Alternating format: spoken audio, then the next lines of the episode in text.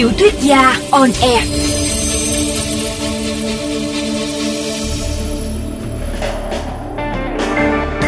Xin chào các bạn thính giả của VOV Giao thông.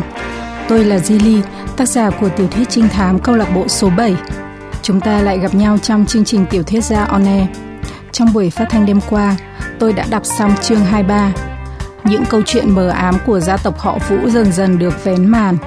Bí mật gây tởm nhất của Vũ Hồng Vinh, một kẻ quyền lực, đạo mạo và bệnh hoạn cũng đã được hé lộ.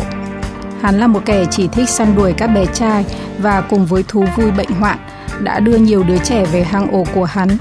Chúng ta hãy cùng theo dõi tiếp chương 24 ngay sau đây.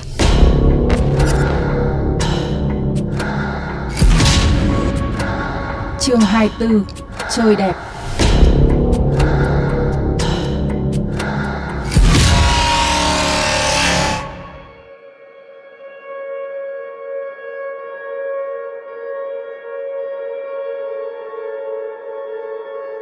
Đã một tuần trôi qua kể từ hôm Bách và Tú Đen đến ăn tối nhà Mai Thanh.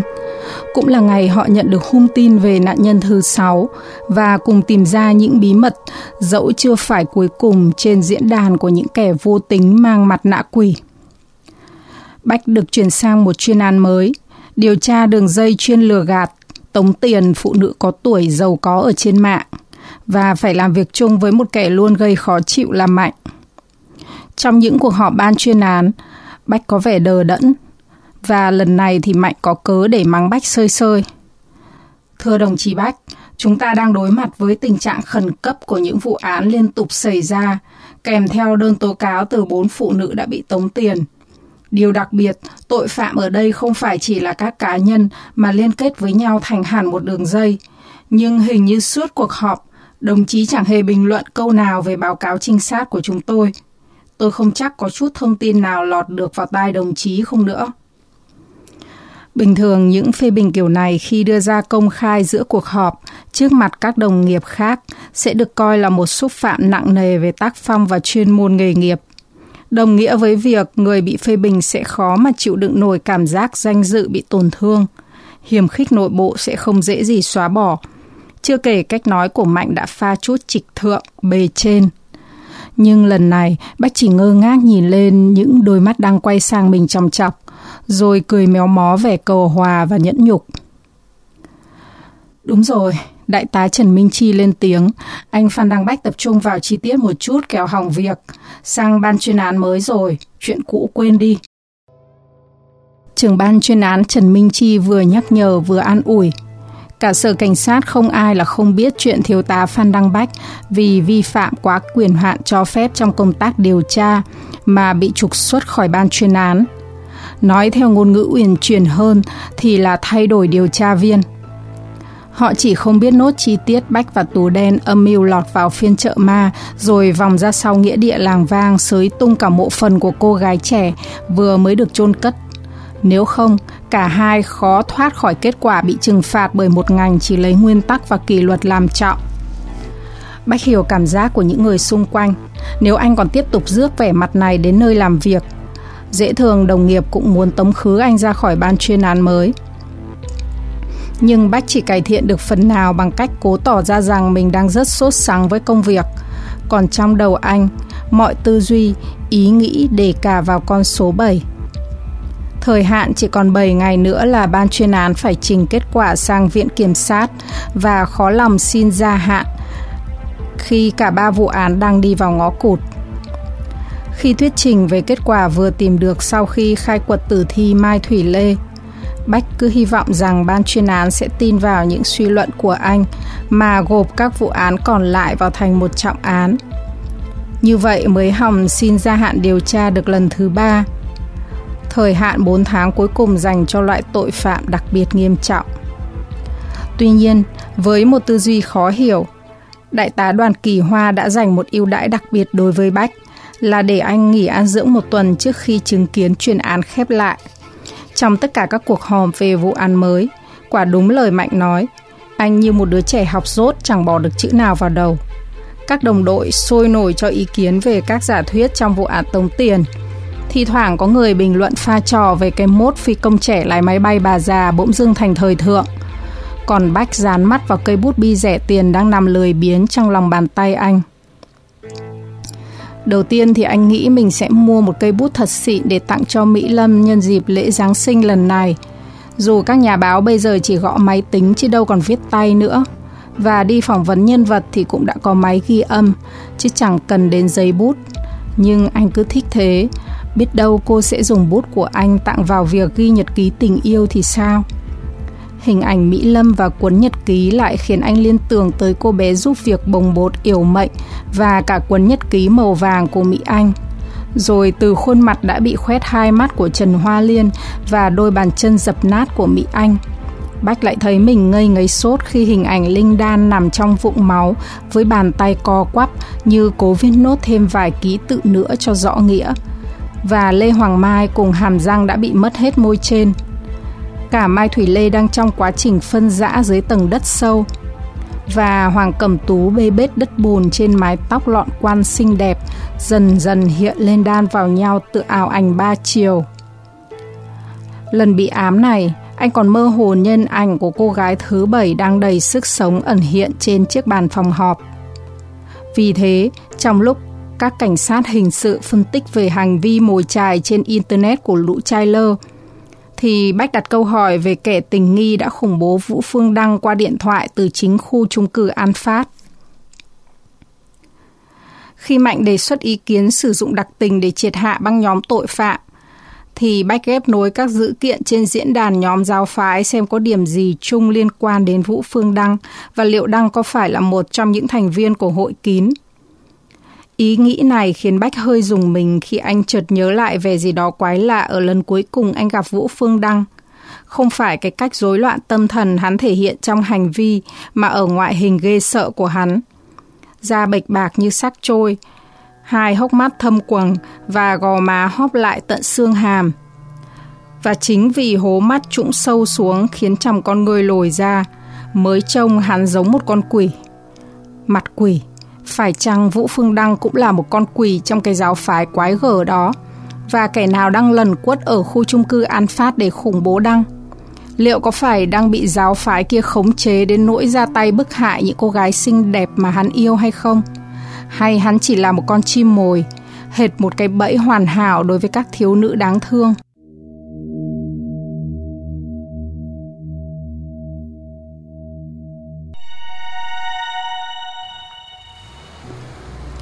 Khi Bách về đến khu nhà mình thì mới chỉ 2 giờ chiều. Mấy bữa nay, vì lơ mơ đầu óc mà ngày nào anh cũng quên một thứ gì đó. Lúc thì chưa ăn tối mà anh cứ ngỡ ăn rồi – khi thì quên cái hẹn đón bà Tam Nhâm từ câu lạc bộ dưỡng sinh buổi tối, khiến bà phải bắt xe ôm về nhà và kinh ngạc nhìn thấy Bách đang điềm nhiên ngồi xem tivi. Còn hôm nay thì anh quên tập tài liệu quan trọng ở nhà, điều chưa từng xảy ra kể từ ngày khoác áo cảnh sát hình sự. Bách đành phải đi một quãng đường gần chục cây số giữa trời rét mướt để về nhà lấy đồ bỏ quên, rồi sau đó lại tất tả trở lại cơ quan. Anh cố gắng bó tròn tất cả việc ngớ ngẩn gây lãng phí thời gian này chỉ trong một tiếng cả đi lẫn về. Dựng xe và ào lên nhà lấy tài liệu. Bên cạnh những thất vọng về công việc thì Bách vẫn còn một niềm vui an ủi đủ bù trừ cho nỗi uể oải tinh thần và kiệt cùng thể xác. Mỹ Lâm đã mời anh về nhà dùng bữa tối. Cô nói cha mẹ cô đi vắng nên họ có thể trò chuyện thoải mái hơn. Đáp lại đôi mắt trong veo của cô gái, Bách cũng nhận lời một cách chân thành, hiểu rằng việc trò chuyện thoải mái hơn chỉ nghĩa là họ có thể nối dài thêm câu chuyện mà không bị ai làm phiền. Vậy thôi đừng hơn.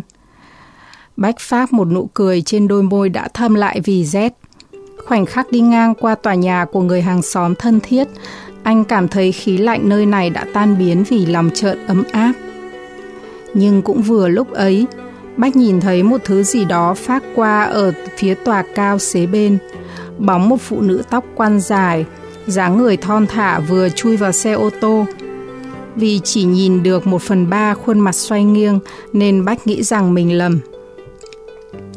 Mà nhầm hay thật thì có quan trọng gì đâu. Người với người giống nhau và người với người có thể ngẫu nhiên chạm trán nhau thậm chí ở cả những nơi đông đúc đến nỗi người quen chủ định đi tìm nhau còn khó. Trái đất này luôn nhỏ xíu như vậy – Mới chiều qua thôi, Bách còn tình cờ bắt gặp Mỹ Lâm và cậu em họ Quý Hóa ở một quán cà phê gần nhà. Hôm qua Bách đi làm về sớm, ngày đầu tiên quay lại trụ sở làm sau một tuần ngồi chơi sơi nước. Anh chỉ dự họp để nhận nhiệm vụ mới được giao rồi trở về nhà. Lúc đi ngang qua quán cà phê chủ yếu dành cho dân văn phòng trong các công ty thuê trụ sở trên các tòa nhà An Phát. Bách nhác thấy bóng Kevin Quang. Anh vội cất tiếng gọi to.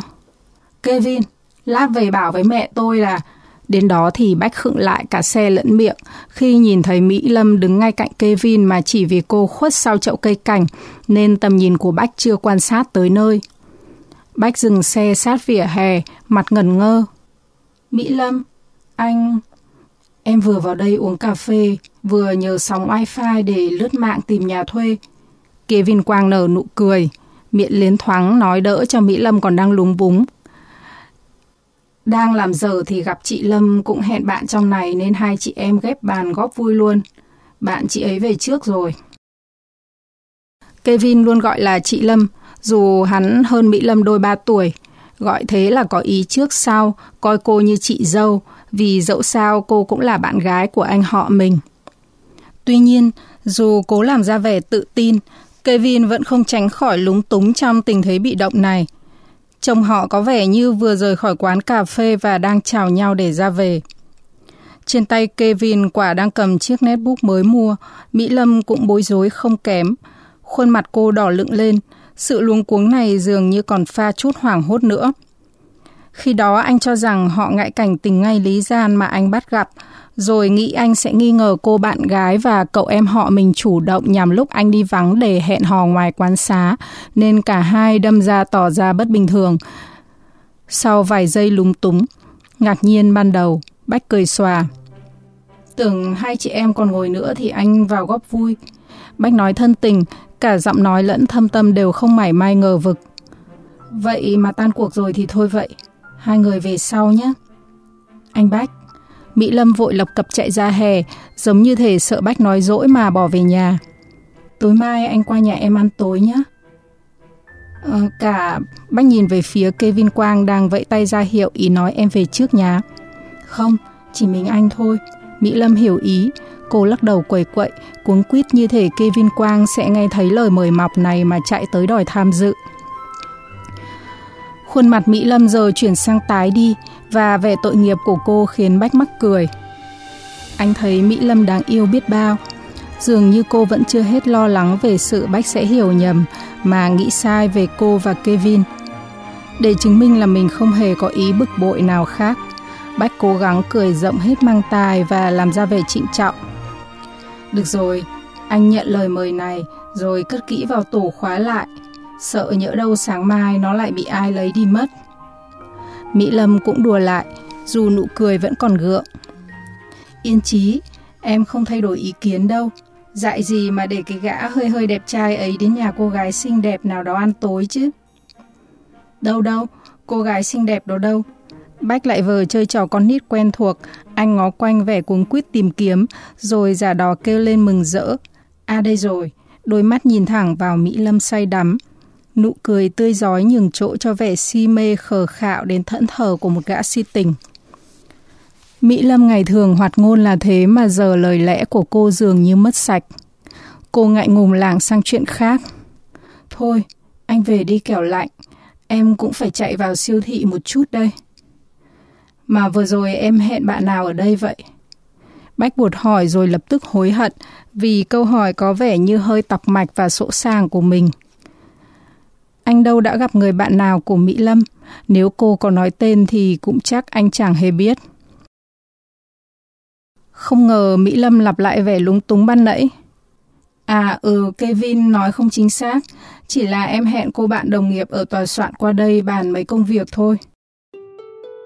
Song Bách dường như chỉ hỏi để đó, theo cách kiếm chuyện làm quà, tâm trí anh mải vui phơi phới vì lời mời đặc biệt của Mỹ Lâm – nên thậm chí còn không nhận ra rằng cô đang co ro trước gió dưới chiếc áo len mỏng manh màu xanh lá.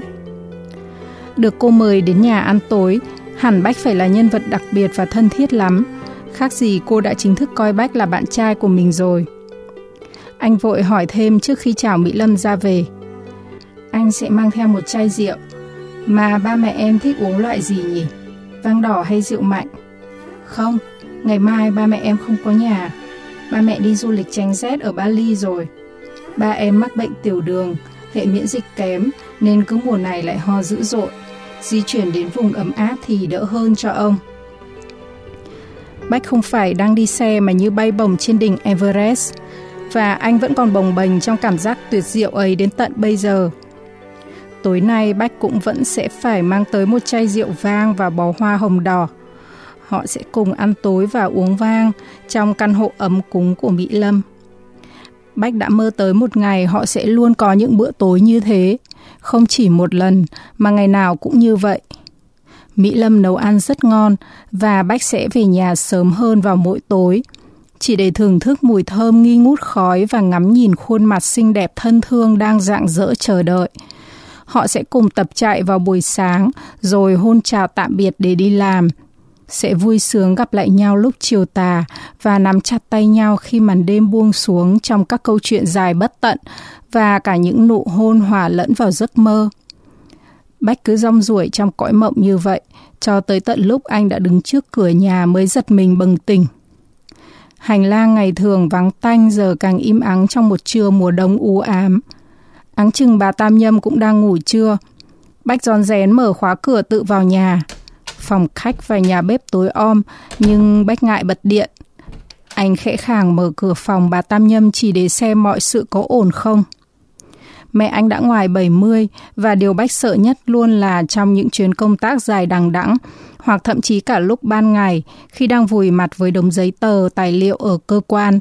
Anh sẽ phải nhận cuộc gọi từ một người lạ mặt và cái người đó sẽ nhắc đến tên bà Tam Nhâm với giọng gấp gáp khác thường khi đứng trước một bệnh nhân đang cần cấp cứu. Như mọi người già khác, dù có khỏe mạnh đến đâu, bà Tam Nhâm cũng không tránh khỏi một số triệu chứng liên quan đến tim, huyết áp và xương khớp, những bệnh lão điển hình. Ấy vậy mà điều bà lo lắng nhất lại chỉ là rồi bà có về suối vàng để gặp cha anh thì biết còn ai bên cạnh mà lo cho bách. Nhưng phòng bà Tam Nhâm trống không, chăn gối vẫn gấp gọn ghẽ đầu giường và cửa sổ đóng kín để phòng những cơn gió đông làm đóng băng không khí bên trong. Thì ra ở nhà không có ai, vậy mà mắc công anh giòn rén. Bách quay về phòng mình, nhưng một tiếng động bên trong khiến anh dừng sững. Ai vậy? Mẹ anh đang dọn dẹp chăng? Bách bất thình lình mở cửa và giật mình khi nhìn thấy cây vin quang đang loay hoay bên bàn làm việc của anh. Nhìn thấy chủ nhân của căn phòng, cậu em họ cũng hoảng sợ không kém. Vẻ lúng túng hiện rõ trên nét mặt còn hơn cả lúc chiều qua anh bắt gặp cậu ta ở quán cà phê với Mỹ Lâm. Cậu làm gì trong phòng tôi thế? Bách nói sẵn, vì ngay cả mẹ anh cũng không được đón chào cho việc dọn dẹp căn phòng này. Phòng riêng của Bách luôn là bất khả xâm phạm. Em chỉ... em xin lỗi. Kevin lúng búng. Anh về hồi nào vậy? Em chỉ sang mượn tạp anh chiếc sạc điện thoại vì không hiểu sao sạc của em không vào điện. Quả nhiên, trên tay Kevin đang cầm chiếc sạc điện thoại của anh. Bách nhún vai vẻ khó hiểu. Sạc iPhone 4 mà dùng chung được với iPhone 5 của cậu ấy à? Ừ nhỉ. Kevin giật mình. Em lú quá nên quên mất. Dây cắm iPhone 4 làm sao vừa được. Thôi, em chạy ra ngoài mua chiếc sạc khác vậy. Nói xong, Kevin đặt trả lại chiếc sạc pin vào ổ cắm rồi vội vàng về phòng mình mặc thêm áo khoác. Trước khi đi không quên nói to chào Bách. Em chạy ra ngoài mua sạc pin anh Bách nhé. Anh ở nhà khóa cửa lại hộ em. Bách băn khoăn đứng quan sát một vòng quanh căn phòng chỉ rộng hơn chục mét vuông. Giản dị một chiếc giường, một tủ quần áo, một giá sách chuyên ngành và chiếc bàn làm việc. Mọi thứ vẫn nguyên si, không suy xuyển gì. Chiếc máy tính sách tay thì Bách luôn mang theo người, Chẳng có chi thú vị mà phải ngắm nghía trong căn phòng này. Kẹp tài liệu bỏ quên vẫn nằm yên trên mặt bàn. Trong đó, ngoài hồ sơ vừa cập nhật của chuyên án mới thì Bách vẫn để toàn bộ giấy tờ, ảnh chụp và ghi chú của vụ hoa sen ở một ngăn riêng, phòng khi cần thiết. Dù anh không chắc nó có còn cần thiết cho cả ban chuyên án nữa hay không. Bách lắc đầu để xua đi cảm giác khó chịu về cậu em họ vô phép vừa rồi. Anh cho túi hồ sơ vào cặp. và vội vã quay trở lại sở làm. Hy vọng không quá muộn. Trên đường xuống nhà để xe, điện thoại của Bách báo có thư. Anh hồi hộp mở ra xem. Trước đây, hộp thư cá nhân của Bách hiếm khi nhận được thứ gì ngoài thư giác quảng cáo và thông tin khuyến mại. Nhưng giờ nó đã biến thành một điểm hẹn thú vị nhất của hai người đang yêu.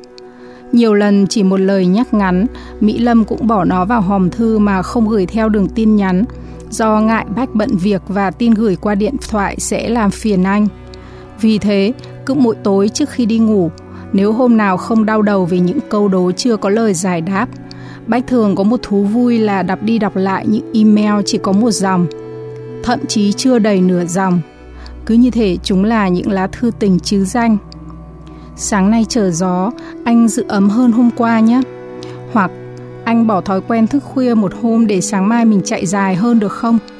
Những lời dặn dò thân thiết đáng lẽ là mồi lửa để Bách hồi đáp bằng những dòng thư chan chứa yêu thương. Xong cuối cùng, bao lá thư kín đặc chữ chỉ được rút gọn lại bằng Cảm ơn cô nhà báo xinh đẹp. Anh đã theo lời em dặn mặc thêm bốn áo len và ba áo khoác. Em cũng phải mặc ấm thế nhé. Hoặc anh vâng lời em đi ngủ từ 7 giờ tối và đã thức giấc từ 3 giờ sáng để ngồi ngóng em. Giờ anh ra đường chạy nhé. Phần còn lại của những thương yêu ra diết, nhớ nhung khắc khoải và bao khao khát, đam mê, hy vọng, anh cất cả ở hộp thư lưu, những bức thư tình chưa bao giờ dám gửi.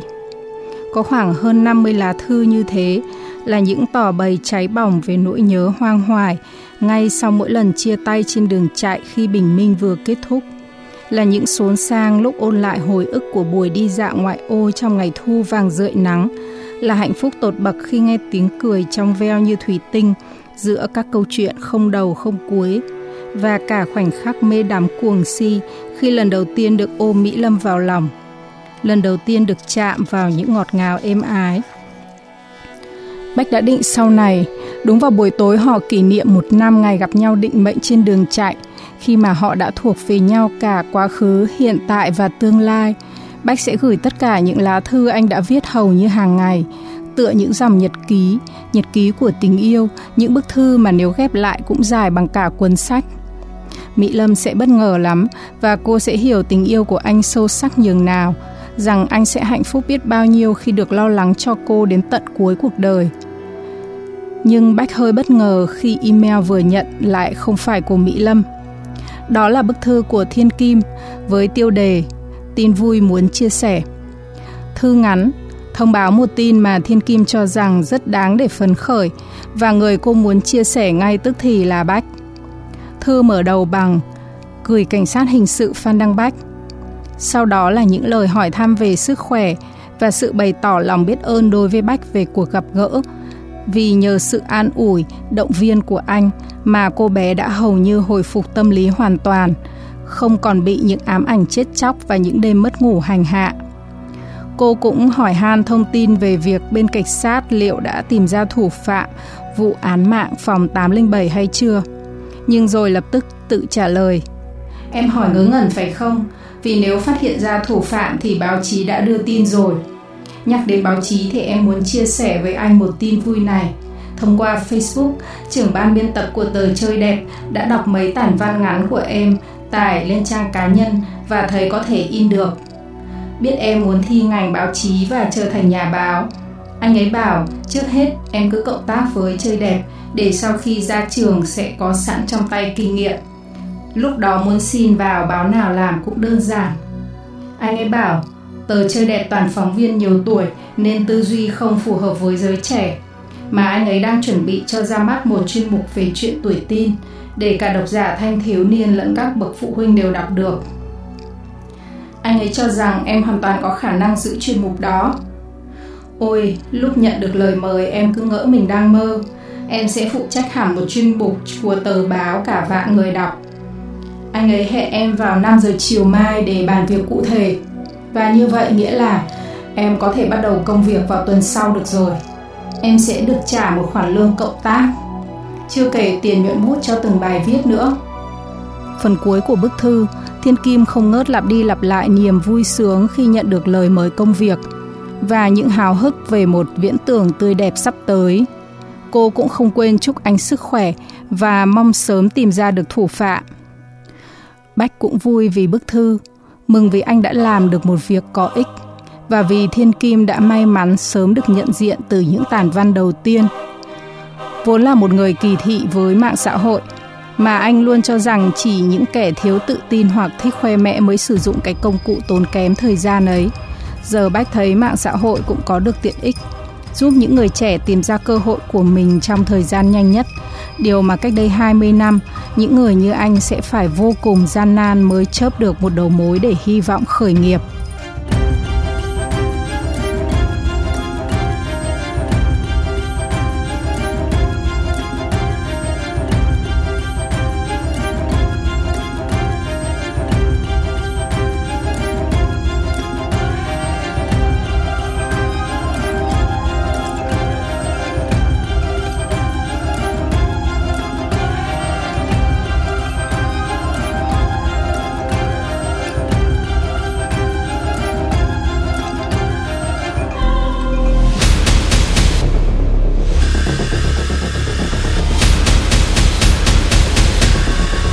Vị thính giả vừa theo dõi tập 30 bộ truyện trinh thám câu lạc bộ số 7 của nhà văn Di Ly. Hẹn gặp lại quý vị trong chương trình Tiểu thuyết gia on air vào đêm mai với tập tiếp theo từ bộ truyện này.